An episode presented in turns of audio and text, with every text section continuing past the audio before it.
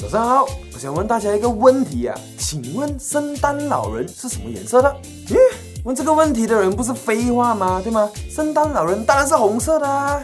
No，错，圣诞老人呢，其实本来是绿色的。一九五六年 Christmas 的时候，Coca-Cola 为了要促销他们的汽水，所以就把整个绿色的圣诞老人设计成为 Coca-Cola 的颜色，也就变成了红色的圣诞老人。结果直到今天，因为 Coca-Cola 的强大产品战略，就硬生生的把 Christmas 的代表人物圣诞老人从绿色变成了红色。一个产品可以从单纯的饮料。到创造出一个新的 category 汽水，到成为全世界最高市值饮料公司，就连 Budweiser、Starbucks、Red Bulls、Pepsi Cola 这四个龙头老大加起来都比不上 Coca-Cola 这一家公司的市值。你说它的产品战略强不强？